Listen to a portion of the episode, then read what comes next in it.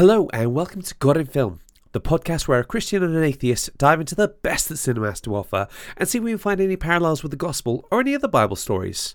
I'm filmmaker and Asgardian actor Giles Goff. And I'm Source Maker and Lord of the Underworld, Phil Coleman. How did you know? And today we're doing something we've never done before. We're returning to a series of films from a character we've previously covered. In our second series, we looked at Thor and focused most of our discussion on the first film.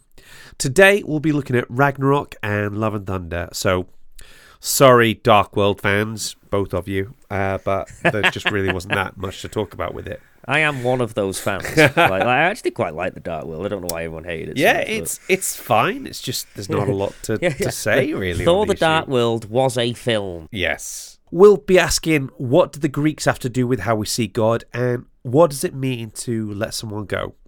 So, Phil, what did you think of these films? Ragnarok, when that came out, I absolutely loved it. It had the right amount of balance between action and comedy.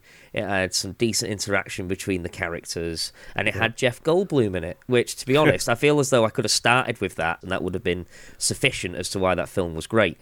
Love and Thunder for me, uh, it, it just didn't hit the right notes for me. Yeah. Some decent set pieces. Really cool to see Jane Foster as Thor. Spoilers, by Yep. the way.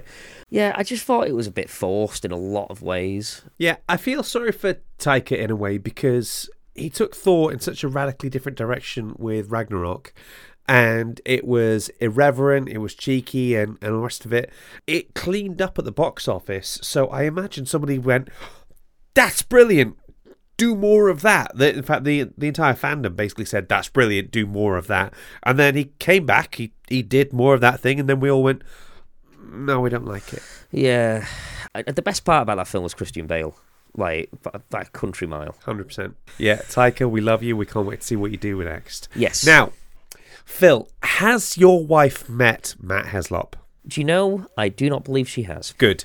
Keep it that way, because once she gets an eyeful of that tasty hunk of manliness, something in your relationship will just imperceptibly change. I'm going to be honest. I'm already threatened. You know, Yeah. like just Yeah. just just And- know just knowing he's still on the same landmass as me at some and, somewhere. and so you should be. So Yeah, you should be. yeah, you know. Mm-hmm. Now it's time for Matt's facts. Matt's facts. Hi everyone, it's Matt here with some facts today about Thor. Matt, it's so great to have you back again. You did such a cracking, comprehensive job on Thor himself. I thought we'd take a slightly different angle today and talk about two of the most important women in the Thor franchise. So, first off, could you tell us about Hela, the shockingly secret older sister that Thor's had? I can indeed. The first thing to bring about this is how the MCU has changed the character. Mm-hmm. In the films, Hela is his sister, but in the comics, Hela is his niece. Mm-hmm. Hela is the daughter of Loki Right. and the ruler of the realm of Niflheim. Okay. yeah. Okay. Sure. She's had quite a prolific appearance throughout the comics for a long time. More often than not villainous, as is shown, mm-hmm. and not as deeply tied to Ragnarok as she is in the MCU. There's a lot of crossover. She's even had points where she's worked with Mephisto. So Mephisto is is basically an analog for the for the devil in in the comics, isn't he? He is indeed. He is the big bad. Mm-hmm. Hela has been through so much. She has lost Hell. She has stolen power from Odin. Mm-hmm. She has turned the Valkyries into fire eating demons. She has even had relationships with Thanos. Right. The top list of the uh, the bad boyfriends, really, isn't he? Oh, definitely. She did trick him though. She was pretending to be Death herself. Okay. Let's talk about the mighty Thor. Right. Mighty Thor, Jane Foster. Well, Jane is actually a very old comic book character. She's been around pretty much the entire time Thor has. Originally, she was a nurse. So in the MCU, she is this physicist, great, smart, brilliant. That's not to say she isn't that in the comics. Mm-hmm. It's they just took a very different route. Yeah. So, for the first few decades she was around, she was simply a nurse and a bit of a love interest to Dr. Donald Blake, which is which was Thor's other counterpart. She went on to get married, and he went on um, to get with Lady Sif. Now, it was around this time a great thing happened for her character. Her character became a doctor, and this is what begins to link to everything. Because she'd been so close with Thor, or even a few times where Lady Sif had a bit of a go at her because she thought she was stealing her man, for want of a better term. but Jane got happy. She married uh, a Dr. Kincaid, she had a son called Jimmy, and then it all started going downhill. Prepare Okay. yourself, listeners. This gets dark. So it all goes downhill just before a run called Original Sin, which was a big Marvel crossover event. But I'm not going to get into too much detail with that. Okay. What happens to Jane before that is pure tragedy. She loses her son and husband in a tragic car accident Okay. Yeah. and then is diagnosed with cancer. Oh, of course. Of course. Throughout this time, she's going around, she's trying to find ways to do it, but she's refusing magical treatment. Now, this is where Original Sin comes in. To give a brief synopsis of that, what happens is Nick Fury kills Uatu the Watcher, an investigation takes place to work out who done it, and as part of a result of this, Nick Fury whispers something in Thor's ear, and this causes Thor to no longer be worthy of wielding Mjolnir. Shortly after this happens, a figure is shown lifting it, a female. Mm-hmm. It's not revealed who is this new Thor, called the Mighty Thor. Bear in mind, the Thor we all know and love is still going round, but he's now taken the title of Odinson. And the Mighty Thor joins the Avengers, and eventually it's revealed that she is Jane Foster. And the first person to properly find this out is Sam Wilson, who is Captain America. Yeah. So it carries on as this, and in the end, she sacrifices Mjolnir. Mjolnir is the only thing keeping her alive. But it's just gone that far. Mm-hmm. She sacrifices it all, and she's happy. She she's accepted her fate. Such a deep character. What was the fan reaction like to uh, to the Mighty Thor? Because I imagine the misogynist wing of the of uh, of Marvel fans were were incredibly vocal on it. To say they were was an understatement. As with anything, people do not like change. But eventually, they warmed to the idea. Not everyone did, Yeah. but most warmed to the idea. Personally, I was intrigued by the way they were going with the storyline. They'd done similar a few times, introduced a new character to kind of take on a mantle, hmm. but kept the secret, the identity secret for a little bit. Yeah. So I, I was a bit skeptical, but ultimately, personally, I, I enjoyed how it played out. Fantastic. Listen, Matt, thank you so much for sharing what you know about Thor, the mighty Thor, and Hela for us. I can't wait to, for everybody else to hear this. No problem. Thank you very much. I will see you later. So, Phil, those were Matt's facts. What do you think? So, Niflheim. it just reminded me of something out of Futurama, like like you know you know Niffler from Futurama. I don't know if you've watched it, but Yeah. just remind me of that. It's like I was like, is that where he comes from? I also think as well, like if you're gonna have Thanos as your boyfriend, right?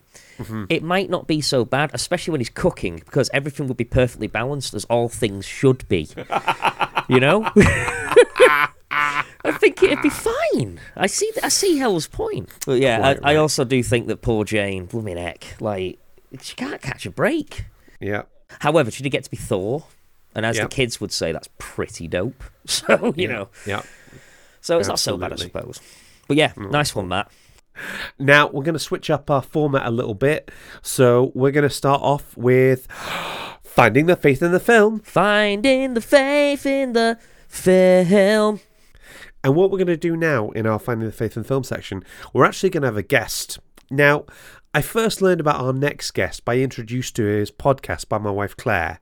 She was delighted when I had the sheer gall to ask him to come on our show, and even more delighted when he said yes. So naturally, I, I could not keep her out of the interview. You know, I, I, I tried bolting the door, I tried recording on, in a sort of hidden location. It- Did, did you try an electric fence? I tried a Claire-proof fence. Ah, I see. Yeah, okay, yeah. right. I sort of like attached copies of Jane Eyre to it in the hope that she'd get distracted whilst trying, but no, it didn't work. She found No. it. Yeah, Yeah, yeah. that's fair enough. That's fair enough. You tried your best. Anyway, I'll let him introduce himself. My name's Nick Page. I'm a, a writer, a podcaster, speaker. Uh, in fact, it's getting me to shut up. That's the trick. And uh, yeah, um, and uh, a follower of Jesus. And so I sort of write about all that kind of stuff. And in some of my time, I work for an organisation called Open Doors, uh, which supports the persecuted church. So you know, that's that's a good thing as well. Nick, it is such a joy to have you on the podcast. Thank you so much. I Nick is uh, one of the co-hosts of uh, Mid Faith Crisis podcast, and Claire introduced me to that podcast, and that's why she's here right now because, well, quite frankly, I had absolutely no chance of keeping her out of this one. Yeah, I'm a bit of a fan, so you didn't have a choice. Uh, excellent. What a wise woman. I think so. So we're talking about uh, about Thor. We've obviously done an episode on Thor earlier, but we're looking at the the two later films, uh, Ragnarok and uh, Love and Thunder. And Zeus uh, turns up, played by Russell Crowe in uh, in Love and Thunder. You guys made an interesting point. What does Zeus have to do with how we see uh, God? Well, I think one of the things about uh, mythologies like Norse mythology or Greek mythology or Roman mythology, which was largely stolen from the Greek, is essentially what you're dealing with. Is you're dealing with uh, humans with superpowers. Um, that is, you know, that's why they're so rich for you know Marvel or or DC or, or you know. And I grew up reading comics, so I, I know all this stuff.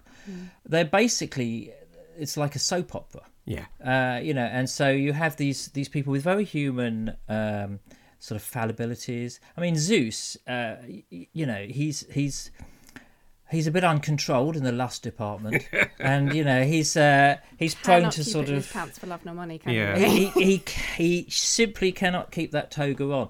And um, well, he, that would be Jupiter, but anyway, uh, you know, you get the point.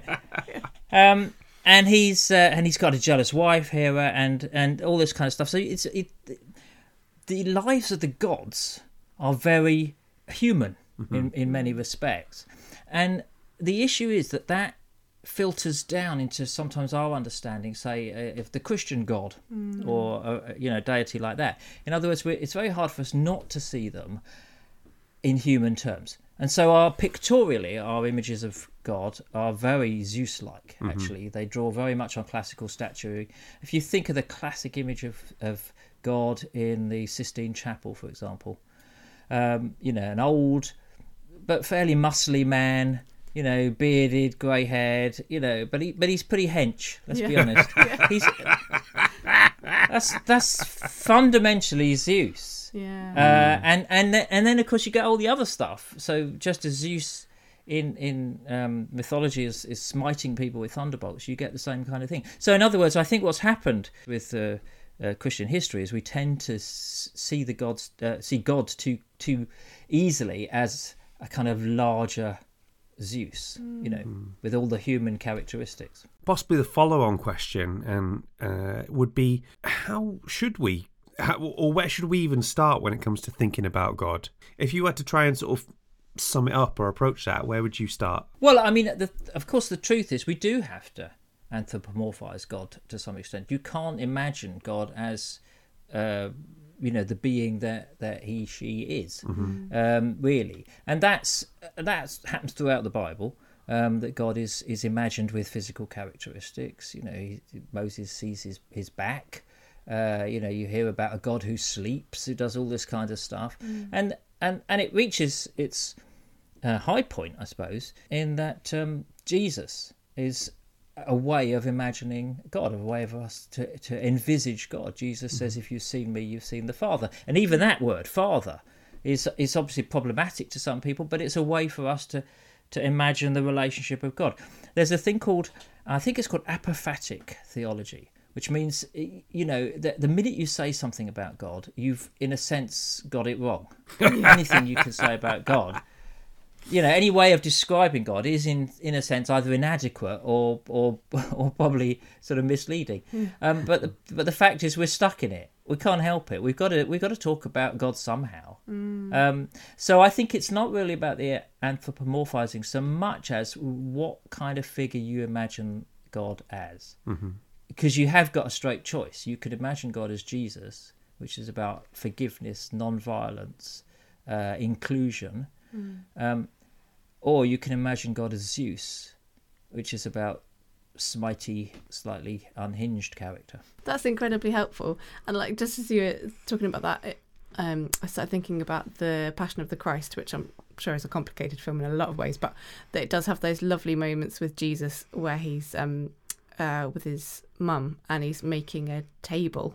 I think it is. It's just this little scene where he seems incredibly human and has a sense of humor, and I've always really, really loved that because it is. It's a very different character to Zeus, isn't it? It's this Middle Eastern, very humble, poor carpenter um, who's very gentle Yeah. and with a sense of humor, and I really love that. I mean, in terms of um, archaeology, if you want to imagine what Jesus looked like, I mean, obviously, we, we always paint Jesus as a, a, a kind of slightly willowy blonde. Yeah. You know, when I was growing up, Yeah. I had a children's I had a children's Bible when I was growing up where he was a sort of slightly ginger blonde as well. I mean, that's very very unusual colouring for a Mediterranean Jew. But um, Which obviously is weird because obviously gingers don't have souls, so I guess that's what's So- that's weird. well, that's I, I couldn't possibly comment. Uh, but you know, uh, I did some research for a book uh, some time back about Jesus, and in trying to imagine what what he looked like. And there's this thing called osteoarchaeology, which looks at bones basically. And they did some analysis, and so you can go with the average height, like of a well-fed Roman man, was about five foot seven. That's the average because they were shorter than us, but the average height of a well-fed Roman man. But the average height of a uh, Mediterranean peasant was five foot two. Um, you know, and of course, dark-skinned, uh, olive brown eye, olive complexion, brown eyes, dark c- black sort of curly hair, probably bearded, would get stopped at every airport security uh, nowadays. And that's that's Jesus. Jesus was a Mediterranean peasant. Part of, I suppose part of the strength, in a sense, about um, the Bible is that it never really describes what Jesus looks like. We only know two things about what Jesus uh, is Jesus' actual appearance. One is that he was circumcised because he was a Jew, and the other is that he wore a Jewish prayer shawl. So we know those from the Gospels. Otherwise, we don't know anything. So again, that's a very different picture to the one we're normally presented uh, of Jesus. the prayer shawl. I'm, I'm, I'm having to sort of dip back all far into my brain. Is this the kind of shawl that doesn't have a seam? Am I am I thinking of the right thing there? That's the robe that he was given. Right. It, the shawl is uh, is worn. Um, uh, by uh, Jewish men, and it has sort of fringe was gonna say it's uh, got t- tassels, on it. It's yeah. still one, and there's that story where uh, the woman uh, who's been bleeding for twelve years reaches out and touches the the shawl, uh, touches the the, the, the the tassels of it, and so he knows that power's gone out of him. So we know that. So you know what I'm saying is, of course, we all picture Jesus, uh, and and by extension, we all sort of picture God. The the real question we've got to ask all the time is, well, what what are the pictures? Are the pictures helpful, or are they in fact causing a, a wrong view of God? Um, one of my favourite quotes is from Michael Ramsey, the Archbishop, who said, "God is Christ-like, and in Him there is no unchrist-likeness at all." Which is a mind-blowing quote. You have to think about it quite a lot. yeah.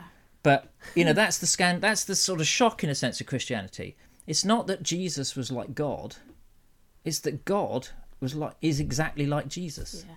Yeah.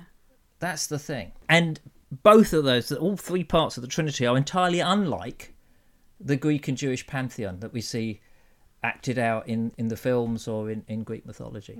But of anyone, Jesus is, I guess, going to be the easiest to grasp out of the Trinity, isn't Yes. he? yeah. and that and that's what um uh, that's what incarnation is all about. That's why incarnation is so important, um, because it means that Jesus knows exactly what our lives are like, and and like you said, I mean, I think some of the times we we tend to see Jesus only in terms of doing Jesus-like things, you know, preaching, healing, walking on water, blah blah blah. Actually, he worked for what about 14 years probably as a as a, a carpenter as a tekton which really means builder. Uh, so he worked he, he worked as a builder. And and and that equally that's that's not some sort of sideline. That was crucial Yeah. to to his experience of, of humanity you know he sweated he went to the toilet he did all these things you know that that, that humans do Yeah. um, he had fun. He laughed with people. He he he ate. He drank. He was accused of over drinking the whole time. So you know, um, you know the picture. We always need to work at this picture. I think uh, uh, of Jesus and and and by extension of God. Really. Hundred percent. Before we let you go, Nick, can you tell us a little hmm. bit about your podcast, the Mid Faith Crisis podcast? Sure. Um, Mid Faith Crisis is a podcast for every Christian who's ever sort of stood in church and gone, "Is this it? You know, what am I doing here?" Hmm. It's for a lot of Christians with a lot of questions, and it's it's for people basically who are sometimes who are hanging on to faith by their fingertips, mm-hmm. who are going through that that questioning fa- phase. What we argue in Mid Faith Crisis is that this is not some kind of blip in the road. It's hmm. not something you'll get over. It's actually a really crucial part of your spiritual development. Um, and so we talk about all kinds of things. You know, we talk about quite a lot of films. I love talking about Marvel films, but my co-host Joe, not such a big fan. He likes to go for sort of gritty dramas. With me, if they're not if they're not wearing a cape and hitting each other, I'm not particularly interested. But you know, he loves all that. So we we, we, we talk about a lot of different stuff, but it's really about you know what what does a faith look like uh, when you start to sort of reevaluate things and see things from different perspectives. Thank you so much for coming on our podcast. We uh, we really appreciate it. And Claire's a little bit starstruck. Oh, shut up. yeah, definitely appreciate you Well, uh, taking the time. likewise. anyway, no, uh, thank you very much for inviting me. And uh, Okay. next time, let's talk about a different, better film. Shall we? Absolutely. Well, yeah, yeah. next time I'm doing any, I'll send I'll send you a list and be like, do any of these take your fancy? yeah, yeah, yeah. Be great. Hi everyone, it's Claire here. As you may have guessed, I absolutely loved recording this interview. If you would like to hear more of us talking to Nick Page about his podcast, The Mid Faith Crisis, you can go to our Patreon page, patreon.com forward slash God in Film podcast. If you sign up to our Bishop Waller Bridge tier, you can hear that as well as bonus episodes like God in Gaming or God in Music, extended interviews, and loads of bonus content. And if you sign up to our Archbishop Spike Lee tier, you get to hear our next episode on Infinity War a week early. So why not check it out? Giles gets so happy when he gets a new patron, he does a little happy dance, and it's just adorable. And now, back to the show. So Phil, that was Nick Page. What do you think? So there was a lot of stuff there that I just wouldn't have thought of. Yeah. Like I I actually made some notes. Oh right. Um, okay. I actually made some notes. So um, I like the fact that if you try and describe God, you've already got it wrong. like that's that's one Yeah. of those things. I'm just sort of like, oh, so the act of trying is folly. I see. okay, hmm. and I guess like, but what I did like about that is that like it's it means that like yeah okay you can't really describe God because he's not really a describing sort of thing here, but Yeah. like. It's, it's more of a personal Well, thing, just you know. by just by sheer virtue of saying he's not really a describing thing, you've got it wrong because you've already referred to him as a male. Do you Yeah, know what well, I mean? that, to be fair, Yeah, see- exactly. see what I mean? That's, It's that's, like the- that's like that's just again, that's me just tapping into what I've what I've been shown, the Yeah. imagery that I've seen. You know, big white, big white man, big white beard, probably white robes, that kind of thing. You know, that's that's how I envision, envision God, and I can't help but do that because that's just how it's been ingrained in my mind. yeah. And I guess it's a personal thing. You know, if it whatever helps you connect with Yeah. God, maybe that's how you think of him. I had a couple of other notes, by the way. go on, go for it. Um, these these are some of these are superfluous, but apparently I was slightly taller than Jesus, which is great. Yeah. Um, because I'm not really taller than most people, and the fact that he was blamed for over drinking, I thought was hilarious because I thought I think it's I think it's great that Christ loved a bev. Uh, um, I'm coming back to that picture of you having a beer with Jesus hey, and like hey, just- hey, hey, geez, right? just just getting in in depth discussions about like different types of microbreweries and stuff like that. Oh no, it'd be something like now. Do you reckon the Dark Side of the Moon by Pink Floyd was uh, divinely influenced? Because I've got to say, there's some cracking tracks on that album. you know, um, I, I one. This is a serious one. I did find it interesting about the concept of doubt being biblical as well. Yeah. I don't know why, but I think you'll, I just think you'll find this funny. I, it reminded me of my mate recently. We were talking about the last couple of years, as it were, since like 2020, and just Yeah. all the kind of things that have gone wrong Uh-huh. over, yeah, like just politically and and virally, let's say. um, and he, he just said to me, he went, you know, I, I think God's been on his phone the last couple of years. and I just, I thought that was, I thought I better save that one for Giles because he'll love that. Love it. Yeah. Okay, I'm going to flip things on the head a little bit today. Normally, I'll start with the film and then say, and that's a bit like this. But we're actually going to start with the uh, biblical stuff and see if you can figure out where I'm going with it. Okay? Okay, let's let's do this. We're going to head all the way back to Genesis. And let's be clear Genesis, crazy. Okay? this is one of the books that is thought to have been written by Moses, but we don't know for sure. It's the first book of the Bible, so you've got the creation story in there, or uh, through to Noah, and then the the three patriarchs Abraham, Isaac, and Israel. And we're going to talk about Jacob and Esau. Okay. Okay. I'm going to give you a lot of uh, of what's going on here. So we've got Isaac, who is the son of Abraham. So Genesis 25, 21. Isaac prayed hard to God for his wife because she was barren. God answered his prayer, and Rec- Rebecca became pregnant. But the children tumbled and kicked inside her so much that she said, "If this is the way it's going to be, why go on living?" Which I think a lot of pregnant women can definitely relate to that. I remember my wife pregnant, and she did not have a fun time with pregnancy. So, She went to God to find out what was going on. God told her, Two nations are in your womb, two peoples butting heads while still in your body. One people will overpower the other, and the older will serve the younger. So, kind of feel like God should have told her, just just have a lie down, take things easy. And, put, uh, on Star Trek: The Next Generation and make a cup of tea. You know, like Exactly, exactly, yeah. Anyway, when her time to give birth came, sure enough, there were twins in her womb. The first came out reddish, as if snugly wrapped in a hairy blanket. I should say, I'm reading from uh, the message translation, which is probably one of the most modern versions. So Sure. if it sounds a little unbiblical, that's why. It's because it's it's trying to sound as, as modern as possible. sure. The first came out reddish, as if snugly wrapped in a hairy blanket. They named him Esau, which means hairy. His brother followed, his fist clutched tight to Esau's heel, and they named him Jacob, which means heel. All right. I didn't And know that. yeah. The boys grew up, and Esau became an expert hunter, an outdoorsman, and Jacob was a quiet man, preferring life indoors among the tents. Isaac loved Esau because he loved his game, as in hunting. Yeah. Uh, but Rebecca loved Jacob. So already the parenting is screwed here. Do you know what I mean? Yeah, that's not how it's meant to work. One day Jacob was cooking a stew. Esau came in from the field, starved. Esau said to Jacob, Give me some of that red stew, I'm starved. Jacob said, Make me a trade. My stew for your rights as the firstborn. I I'm remembering this now. Yeah. Already, you'd be looking at the terms and conditions going, Hang on, that doesn't sound quite right, you know? You- I'm going to hire a contract lawyer in a minute. I swear. Esau said, What good is a birthright if I'm dead? Jacob said, First, swear to me. And he did it.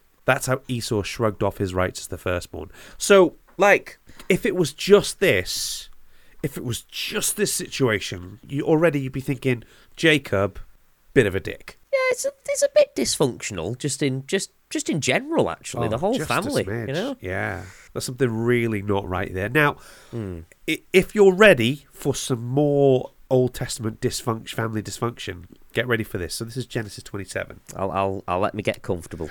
So we've already had like his birthrights, his legal birthright to inherit uh, his father's property and everything. He's traded it away, and somehow that is legally binding. Like, okay, fine, whatever. Old Testament law be cray. Yeah, see what I mean about crazy, you know? yeah, it's a bit strange. So, strange. so really, Es- Esau's not got a lot left. He knows that his brother's going to get the lion's share of everything because he had to make a trade in really unfavorable circumstances. So the only thing that he's got left now is like a blessing, okay? And Right. and a blessing is seen as almost like a almost like a tangible thing at this point. Sure. It's like uh, or, or a finite thing. Probably would be a Like- better way to put it. I don't know why the f- first thing came to my head was like a voucher. you know, like like a like a coupon maybe or something like if it's if it's tangible then So let me read this bit out of Genesis 27. It's a little bit longer. When Isaac had become an old man, was nearly blind, he called his eldest son, Esau, and said, My son, I'm an old man, he said. I might die any day now. Do me a favour. Get your quiver of arrows and your bow and go out in the country and hunt me some game. Then fix me a hearty meal, the kind that you know I like, and bring it to me to eat so that I can give you my personal blessing before I die. Rebecca, that's his mum, was eavesdropping as Isaac spoke to his son Esau. Esau. As soon as Esau had gone off to the country to hunt game for his father, Rebecca spoke to her son Jacob. I just overheard your father talking with your brother Esau. Now, my son, listen to me. Do what I tell you. Go to the flock and get me two young goats. Pick the best. I'll prepare them into a hearty meal. Then you'll take it to your father. He'll eat and bless you before he dies. But mother, Jacob said, My brother Esau is a hairy man, and I have smooth skin. What happens if my father touches me? I'll bring down a curse on myself instead of a blessing. So this is Jacob. Jacob's first thought is, Oh no, I'll get caught, rather than, Wait, isn't this a completely terrible thing to do? yeah no there's there's there's quite a lot of stuff that's wrong here like Yeah. Yeah, just yeah, general actually So then Rebecca says, Just do what I say, go and get the goats. So he went and got them, brought them to his mother, and she cooked a hearty meal. Rebecca took the dress up clothes of her older son Esau and put them on her younger son Jacob. She took the goat skins and covered his hands and the smooth nape of his neck. Then she placed the hearty meal she had fixed and fresh bread she'd baked into the, ha- into the hands of her son Jacob. He went to his father and said, My father. Yes, he said, which son are you? I am your firstborn, Esau. I did what you told me. Come now, sit up, uh, sit up and eat of my game so you can give me your personal blessing. Isaac said, Come close, son, let me touch you. Are you really my son, Esau? The voice is Jacob's, but the hands are the hands of Esau. But as he was about to bless him, he pressed him. He said, You're sure? You are my son, Esau. I am. Yes, I am. Then Isaac said, Come close, son, and kiss me. He came close and kissed him, and Isaac smelled the smell of his clothes. Finally, he blessed him. And then, right after Isaac had blessed Jacob and Jacob had left, Esau showed up from the hunt. His father Isaac said, And who are you? I am your son, your firstborn, Esau. Isaac started to tremble, shaking violently. He said, Then who hunted game and brought it to me? I finished the meal just now before you walked in, and I blessed him. He's blessed for good. good grief Yeah, that's just nasty yeah. Moving on to like verse 38, he says, But don't you have just one blessing for me, father? Esau sobbed inconsolably. Isaac said to him, You'll live far from earth's bounty, remote from heaven's dew. You'll live by your sword, hand to mouth, and you'll serve your brother, but when you can't take it anymore, you'll break loose and run free. Esau seethed in anger against Jacob because of the blessing his father had given him. He brooded, The time for mourning my father's death is close, and then I'll kill my brother Jacob. I do see his point there you Yeah, know what I mean I, yeah, I think I'd probably I'd probably think about doing a bit of killing if uh, if, that was Yeah, the yeah. case you know And I know it sounds it sounds daft, like we're talking about the idea of a blessing, but if you imagine like a political endorsement, you can't touch it, you can't see it, but if a person endorses multiple candidates for the same thing, then it takes away the power of it. Do you know what I mean? yeah that makes sense It's a weird one, this one. But these two brothers, do they remind you of anyone? I've got a feeling there's a theme here, and I think Yeah. it's I think it's Thor and Loki, isn't it? Yeah, hundred percent. The fact that Thor is is Odin's favorite and uh, Loki is Frigga's favorite and that sort of thing, you know. So we are seeing that kind of connection there, and the fact that one relies on his strength, the other one relies on being tricky. I'm not saying that Stan Lee and Jack Kirby stole straight from the Old Testament on this one, but you do get a feeling that it might be an unconscious influence here. Do you I, know think, what I mean? I feel like they might have been a teensy bit influenced, even if a teensy bit inspired. Let's Yeah. say, even if they didn't realize it. And of course, assuming that Stan Lee was a, a good Jewish boy and paid attention when he was in temple, then these are the kind of stories he would have known really well because Jacob also has another name. He's called Israel. Okay? Right. So the Jewish people are descended from Jacob. So Do you remember we ah. also we talked about a guy who worked for 14 years to marry to he, he works for 7 years to marry the girl of his dreams. He's tricked. He has to work for another 7 years, so it's 14 years in total. Do you remember that one? I think so. We talked about it in the in our Fleabag episode, I think, with the, in terms of celibacy and stuff like that. Okay, I'll, I'll have to revisit that once. Um, yeah, it, for some reason I just can't recall it right now. Yeah. So that's Jacob as well. Same guy, okay? Jacob is this guy he he has to run away because his brother wants to kill him and you know, fair enough frankly after all the nonsense you put him through. Yeah, I'd, I'd i- be I'd be pretty annoyed. So and what is weird is normally in terms of Old Testament stories, it's usually and this person who is our patriarch did some shaky things, but they were still great. And yet here it's so strange because if these characters are fictional, why would a Jewish author create a patriarch that is so sketchy as hell? Do you know what I mean? yeah, because if if this was a like a created allegory, as it were, if for Yeah. lack of a better term, why why would they sort of give you know people against them the ammunition? I guess. Yeah. Which is why it leads me to think that there must be some grain of truth to what's happening here. And it probably is just a grain, but there's got to be some grain of truth because if you're trying to create a story for yourself, it seems odd to me that you would make something so unflattering, you know? Yeah, I find that I find that very weird. Especially for the person who you name your country after. Yeah, especially for that. Like you know, he's he's the the, the way that Jacob appears to be present or Israel is Yeah. presented. Um, from what you've told me, at the very least, he just seems like a right little schemer. Yeah. So, like I say, it fits really well for the whole Thor and Loki combination, doesn't it?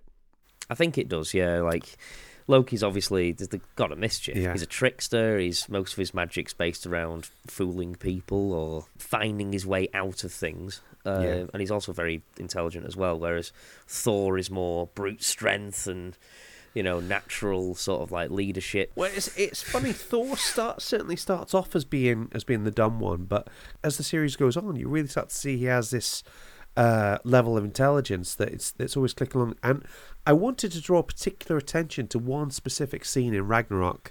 I know we've we've ended up looking at Love and Thunder first and then Ragnarok, but I don't know some kind of chaotic Taika Waititi energy going into my planning here. Do you know what? There's a multiverse now. There's variants of everybody. I don't think it matters.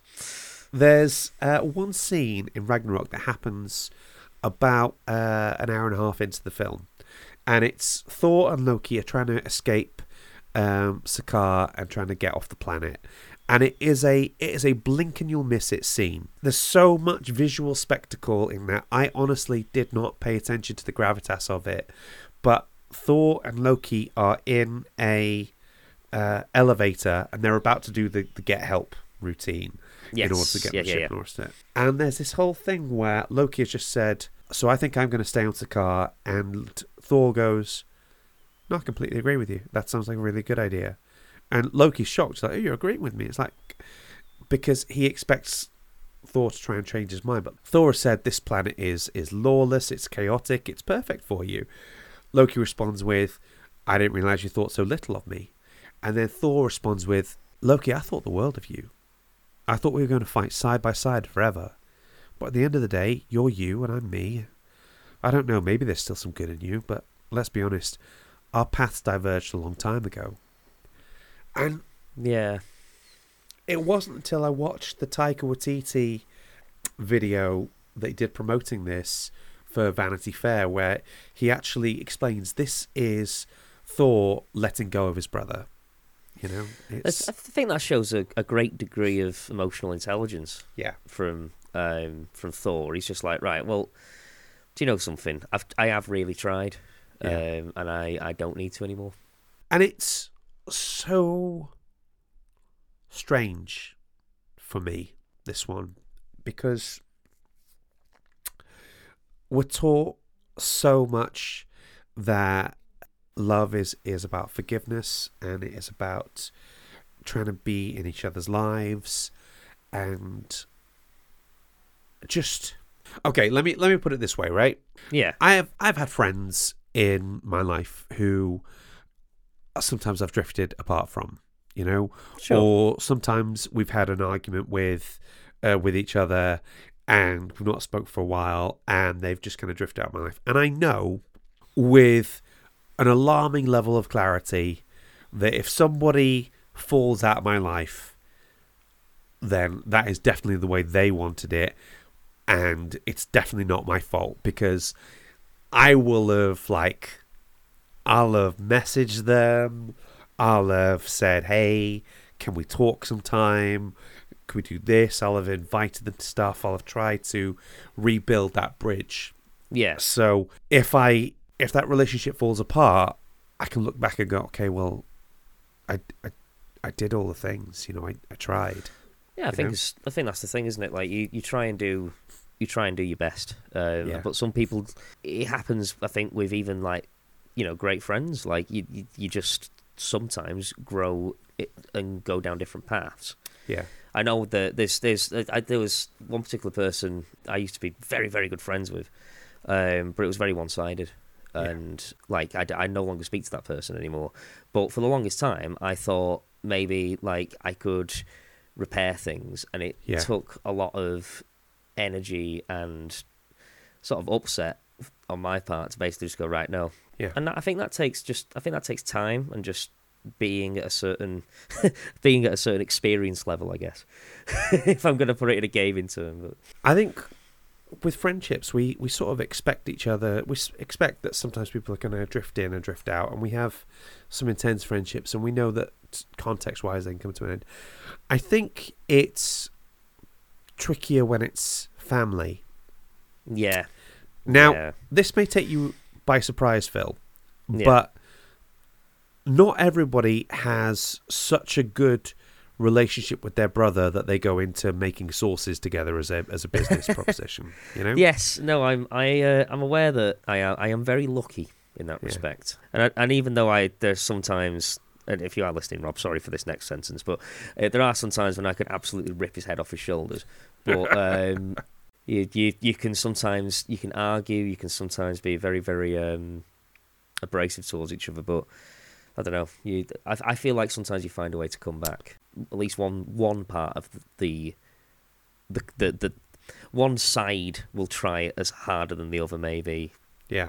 you know that that can that can happen as well. And I'm on the flip side to that of like this is where we take advantage of the fact my family don't listen to this. I feel like in a lot of ways I've tried everything that I can try with this one particular relationship Hmm. and in the end what it breaks down to is we're completely different people and there is I- how can I how can I put it? Until I can see some change in that other person there's no way that we can have a relationship because we're going to get trapped in this loop where we have a massive fallout and then we don't speak for ages and then it kind of thaws for a little bit no pun intended um, I didn't catch that one at first. we start to, to develop a, a, a decent relationship and then i'll say just the teensiest thing that he won't like and or i'll do something that he's not happy with and i will try my absolute best to be as reasonable and balanced as possible and it'll still blow up in my face and i'll still have less than nothing to show for it. Now that sucks on its own but how can i put it? Those people who will say things like well you're a christian you're supposed to forgive each other or you're you're supposed to love each other they really kind of burrow into your into your brain uh, a little bit. Do you know what i mean? I can imagine that, I can I can imagine that being quite frustrating because you know it's it's yeah fine you know forgiveness is a big part of Christianity and a big part of you know your belief system but yeah you know, there's there's got to be a line somewhere. Like you you can't be having you can't be getting trampled on all the time, Yeah. you know, by this other person. That's just not healthy. A- and obviously jesus modeled loads of different ways that you can uh, resolve something with somebody like peter literally said three times over i do not know this guy uh, just as The jesus was being being tortured you know and jesus found a way to repair that relationship uh, and he found a way to do it that actually involves coming back from the dead. So it was clearly a priority for Jesus. Do you know what I'm saying? Uh, We don't all have that luxury, I think. But if there's if there's free will, right, then how can I put it? You might be doing the best to follow Jesus, and you might be doing the best to to sort of do these things, or or even from the atheist side of things, you might be doing your best to be a, a sort of gentle and fully rounded and caring individual. But if the other person's not willing to try, then you're stuffed, aren't you? You can only do so much, I think, until you need to actually have some kind of like reciprocation. Yeah, Otherwise, it's just exhausting and, exactly. and And- unhealthy. There is a little bit of a biblical guidance for what to do in this situation. So Jesus says at one point in Matthew 10, 11 to 14, he's sending his uh, his his disciples out to all different places like I need you to tell people about me. I can't get around them myself. And this is also preparing them for when he's not here, you know? Obviously, this is the time before like you know Twitter and that, so it's Yeah. it's, it's it's quite hard to get the word out. Exactly, exactly. So Jesus tells them in verse 11 Whatever town or village you enter, search there for some worthy person to stay at their house until you leave. As you enter their home, give it your greeting. If the home is deserving, let your peace rest on it. If it is not, let your peace return to you.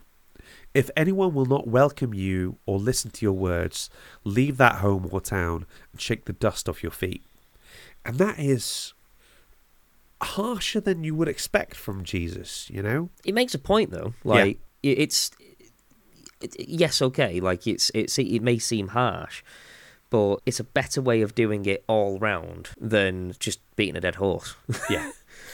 and this is the thing, and I, I am extrapolating here, so I am not able to necessarily take something exactly what Jesus said from my situation. I'm working on something that Jesus said and trying to apply it to a thing, and maybe I'm wrong. And if you are, if I am, please somebody tell me. But I, if I if I tweak this a little bit, you know, if this person doesn't want to invite you in, if this person rejects you and won't listen to you, then leave that person and shake the dust off your feet. Because what I feel like Jesus is, is effectively telling us is it is okay to leave an, an abusive situation or a dysfunctional situation. yeah, Does that make sense? yeah, that makes total sense. Yeah, I feel like Jesus recognized that sometimes we need to triage our relationships.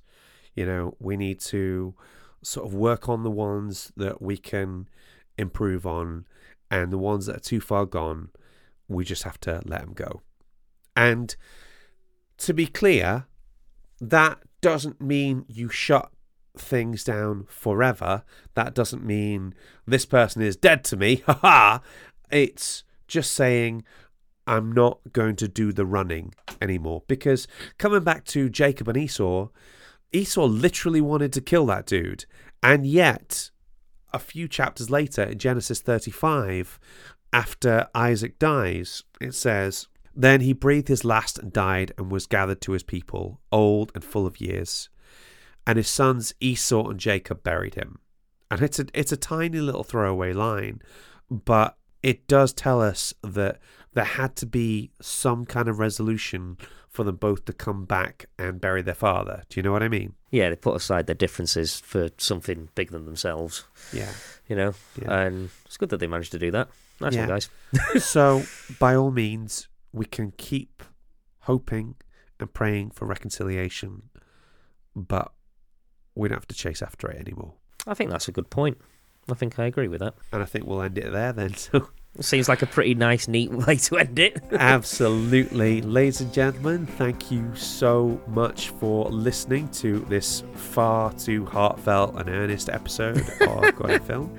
It was, there was a lot of soft speaking, and you know when the soft speaking comes out, that's when things are about to get real. Join us next week for all the fun and lols that was Infinity War. We can't wait to see you. Phil, I always feel like I'm asking a stupid question with this one. Have you had a good time? I did have a good time. It was nice to talk about things that are worth mulling over and considering. Awesome. Me too. See you soon, listeners. Bye. Bye. God in Film is hosted and created by Giles Goff and Phil Coleman. mixing and editing by Giles. Our logo was designed by Julie Walsh. And our theme tune was composed by Rick Lee. Waffle editing by Natalie Miniker. God in Film is a Dash production.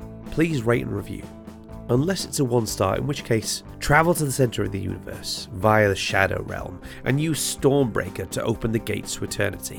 When you finally stand in front of eternity, that abstract concept personified who will grant a wish to the first person to seek them out, then just politely ask them for Giles and Phil to make a better episode this time.